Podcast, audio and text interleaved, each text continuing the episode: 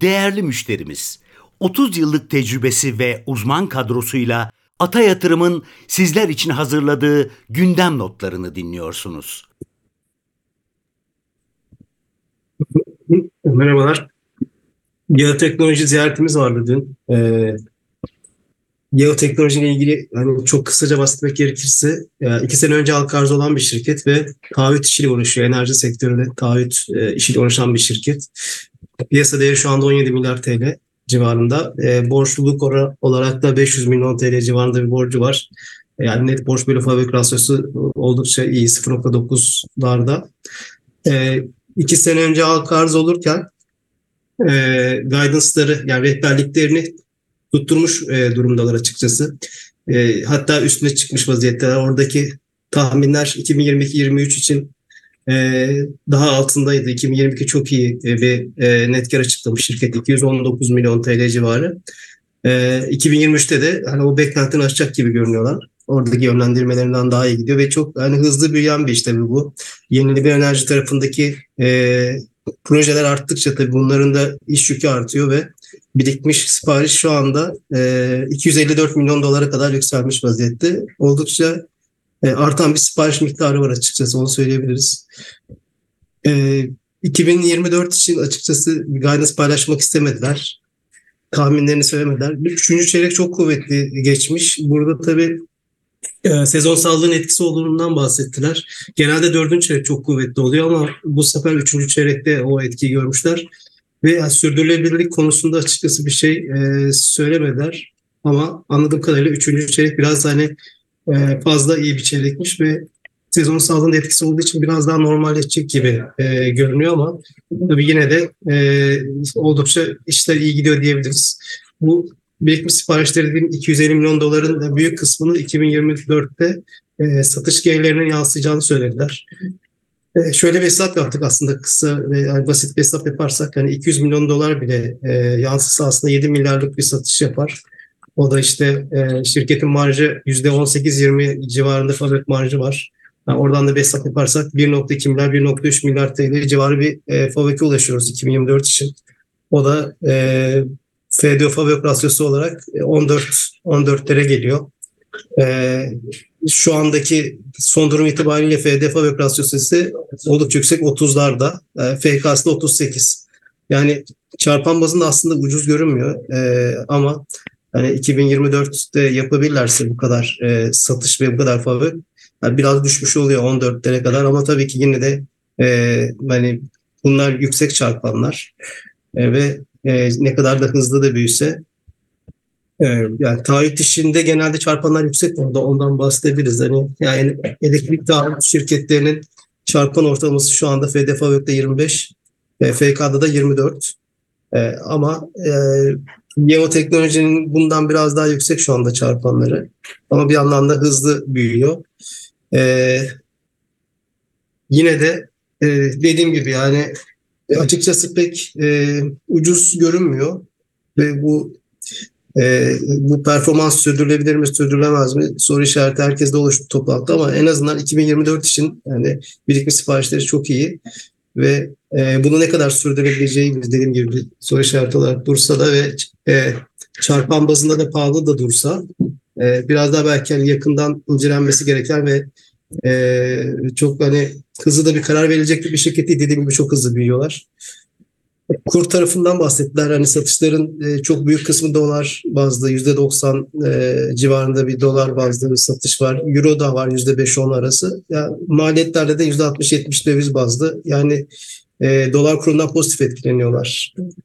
Ve döviz pozisyonları da uzun pozisyonda. O açıdan e, yani kur riski olmayan bir şirket. Onu söyleyebiliriz. Ya sonuç olarak e, bizim hani aslında e, görüşümüz şirketin oldukça hızlı büyüdüğü ve e, borç borcu da düşük aynı zamanda fazla bir borcu da yok. Yani iyi yönetildiği izlerini aldık şirketin. E, iyi görünüyor açıkçası. Burada e, çarpan bazında bir tek hani şüphemiz var. Yani bu çarpanlar e, çok ucuz görünmüyor. Dediğim gibi şu anda e, FK'sı 38. Hani seneye en iyi ihtimalle e, çok iyi bir sene geçirse bile işte 20'lerde falan olacak gibi.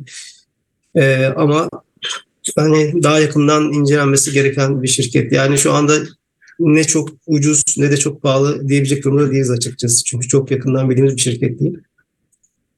Ama e, yani, yani toplantı sonrası görüşümüz hafif olumlu diyebilirim aslında şirket için.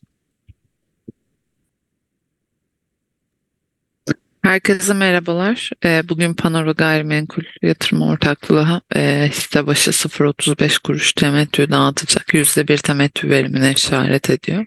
Söyleyeceklerim bu kadardı. Arkadaşlar günaydın. Ee, bugün faiz kararını zaten bekliyoruz. Orada yine metindeki şeyler biraz fikir verecek. Ee, Şimşek'e yavaş yavaş e, beğeni, beyanlarını görüyoruz. Bu ihracatçıların %40'ını TL'ye dönmesi çok önemli bir gelişme. Ki geriye sararsak filmi bu %40 zorunluluğu geldiği zaman şirketleri olumsuz etkilemişti. O yüzden ihracatçılar için işte bunlar kimler? E, Arçelik, Şişecam, Vestel gibi e, ihracat yapan şirketler ağırlıkla. E, otomotiv de kabul edebilir ama özellikle işte Arçelik gibi şirketler buradan negatif etkileniyordu. E, hatta en önemli ihracatçı şirketler, sektörler tekstil sektörü. Çok borsada şirket yok ama onlar da bu durumdan olumsuz etkileniyordu. E, bu yönde atılacak adımlar kur ve döviz tarafında bir rahatlamanın ya da işte e, normalleşmenin işareti olacak. E, olumlu bir gelişme olur. Şu anda tam piyasa hissetmeyeci, e, hissetmiyor. Olsa da piyasayı en önemli etkileyen noktalardan bir tanesi şu anda gübre fabrikalarındaki sıkışma e, ve yine altını çizmek lazım. Belki uzun bir süreden sonra ilk defa bir bedelsiz sermaye ihtiyacı şey e, sermaye artırımı kararı e, onaylanmadı. Buna gerekçe olarak da zaten e, e, gübre fabrikalarının e, bilançolarına bakarsak orada 9. ayda görmezsiniz ama 6. ayda görürsünüz. 300 milyon dolarlık falan bir dava var. Bunun için işte karşılık ayırıp ayrılmaması biraz muamma kalan bir şey. Bunu zaten şeyci de audit firması da denetim firması da onunla ilgili şartı koymuş. Buradan da zaten şunu anlamak gerek. Bilançoların sadece rakamlarını okumak değil, o önemli görüş kısmını da her zaman önemli değildir ama 100 vakada bir vakada önemli hale gelir. Ee, onu da özellikle yakın izlediğiniz şirketler varsa onları takip etmek önemli olduğunu e, belirtmek isterim. E, buradaki sıkışma nereye kadar devam edebilir? Şimdi şirket 3 milyar dolarlara falan inmiş durumda. E, yani bu şirketin çarpanları zaten hep çok yüksekti ama e, başka hikayeleri vardı e, üzerine kuruluydu. İMKB 30'a girmiş bir şirket. İMKB yüzde bir, yüzde bir ağırlığı olan bir şirket. E, şimdi bundan sonra açıkçası e, şirketin bir hiç açıklama yaptığını görmedik. Yani şirketi aslında ileriye dönük olarak bakın bu böyle bir şey ama ileriye dönük bu düzeltilebilir gibi bir şey konuşması lazım. Yoksa başka bir noktaya gidiyor. Ee, burada çok daha düşük seviyeleri test edebilir hisse. Dediğim gibi bu bir vaka çalışması gibi e, ciddi bir konu çünkü MKB 30 şirketi.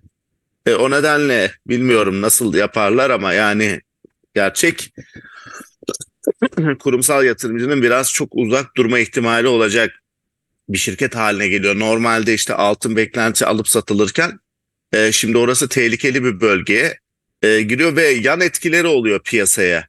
Yani piyasada böyle hiç görmediğiniz şirketler e, anormal seviyelerde işlem görmeye başlıyor. Yani bu bunun bir an evvel açıkçası düzelmesi lazım ki geçen yıllarda hatırlarsınız yine başka hisselerde de yaşanmıştı bu. İşte TSKB hissesinde, Şeker e, Bank hissesinde başka sebeplerden.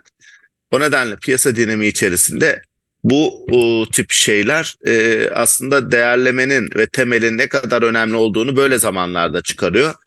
Yoksa herkes bir grafik çizip ona göre e, haklı olarak kafasına göre bir yorum yapıyor. E, her şeyin birlikte bakılması gerektiğini e, anlıyoruz. E, şirketlerin e, tabii çok bilinmezlikler oluştu ve birikti. Asgari ücreti bekliyoruz. Enflasyon muhasebesini bekliyoruz. Bunlar ki elzem şeyler, önemli şeyler. E, önümüzdeki birkaç hafta içerisinde buralardaki netleşmeler e, biraz daha şey yapar, e, önümüzü açar.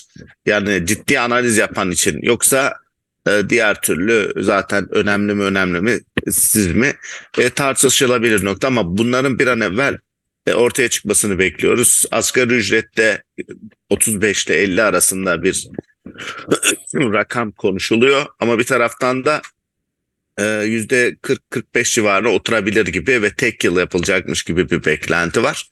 E, bunlara göre piyasa yolunu e, bulacaktır. Yine altını çiziyoruz. Biz e, yine perakende tarafını en güvenli görüyoruz. Şoku yine söylüyoruz. Migros ve arkasından BİM geliyor ama burada özellikle şoku bir, bir kere daha dikkat çekmekte fayda var. Yıldız Holding tepe şirkette bazı işte e, uluslararası işler, atıştırmalık ve normal Yıldız Holding diye ayrılma eğilimleri var. Ya geçen Murat Ülker'in bir mülakatında bu konu oldu. Açıkçası bunun da şirketler seviyesinde çok bir fark edecek bir durum olmadığını, e, muhtemelen içsel sebeplerden dolayı yapılan şeyler olduğunu, kafaları çok karıştırmamak gerektiğini, Ülker ve Şok'ta da hikayenin devam ettiğini söyleyebiliriz. E, Aksa Enerji tarafına bakacak o da artık baya baya kötü düşük seviyelerde geride kalanlardan. E, buradaki e, olayda da e, biz şirkete de e, şunu söylüyor olacağız. Daha somut hedefler, çok hedefler var, büyük hedefler var. Çok iyi bir şirket ama hedefleri somutlaştırması ve yol haritasını netleştirmesi lazım. O takdirde e, 2024 yılının kağıtlarından bir tane hisselerinden biri olmaz adayı e, diyebiliriz. Türksel iyi, orada e, genel anlamda şey e, Türksel'de yine iyi bir resim görüyoruz. O da zaman zaman geriliyor. Coca-Cola e, yani şöyle diyelim Coca-Cola e, tarafında yine e, Bangladeş'le ilgili gelişmeler bekleniyor. O, tarafı e, unutmamak lazım. Şimdi havacılık tarafı falan şu anda çok ön planda değil ama ee, Mart, Nisan gibi TAV havalimanlarında biraz daha hareket olması söz konusu olabilir. Tofaş'ta Stellantis'i bekliyoruz. Bu tarafta şey olabilir. Bir hareket olur ama ben biraz böyle ihracatçılara da e, yol açılmaya çalıştığını e, söyleyebilirim. Yani hep şu anda tam şeyimizde değil ama e, gerçekten çalışmalarını yaptığımız şirketler var e, şu anda o telaffuz etmeyeyim ama yani gerçekten ihracatçı olup da acayip değerlerde olan şirketlerin e, belki 2'ye 3'e katlama ihtimali olacak bir senaryo içerisinde e, devam ediyoruz. E, önümüzdeki yani birkaç bugün şirket ziyaretlerimiz olacak.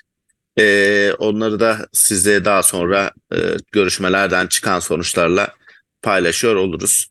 E, benim de söyleyeceklerim bu şekilde. Ee, şunu da bir kere daha hatırlatayım.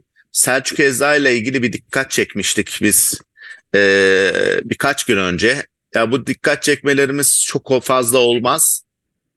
Ama e, önemli olduğunu hatırlatmak isterim ki dün kendini göstermeye başladı piyasalarda.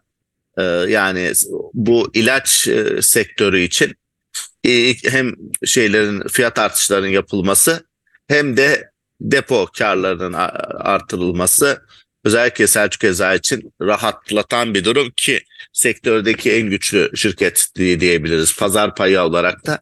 O nedenle böyle daha dengeli şirket arayışında olanlar, işte temettü arayışında olanlar için e, öbür tarafta iyi bir hikayesi var. 2024 içinde iyi olabilir ama biz onunla ilgili tabii bir hedef değer çıkarmamız da lazım. E, şu anda tema üzerinden konuşuyorum. Ama böyle şirketler böyle tın tın ve hissettirmeden gider. E, ki ilk açıldığı gün veya haber geldiği gün aslında tavan bekler yapmasını beklerdim açıkçası. E, ama ne oldu? Piyasa o kadar bulanık ki bulanık havalarda e, oradaki ilgi de daha az olabiliyor. E, önemli günlerden geçiyoruz. E, burada yine bilgiyle hareket eden e, kazanacaktır. Ama işte anı değerlendiren yine e, karamsarlığa kapılacak. E, şey içerisinde, dalgalar içerisinde biraz yuvarlanacaktır. Biraz hesap kitaptan uzaklaşılmaması gereken dönemdeyiz. Ee, tekrar teşekkür ediyorum. Bu kayıtta yer alan yatırım, bilgi, yorum ve tavsiyeleri yatırım danışmanlığı kapsamında değildir. Sağlıklı ve bol kazançlı günler dileriz.